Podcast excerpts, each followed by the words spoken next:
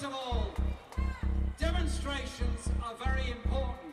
They're part of our political process. And I say thank you to each and every one of us that's come here today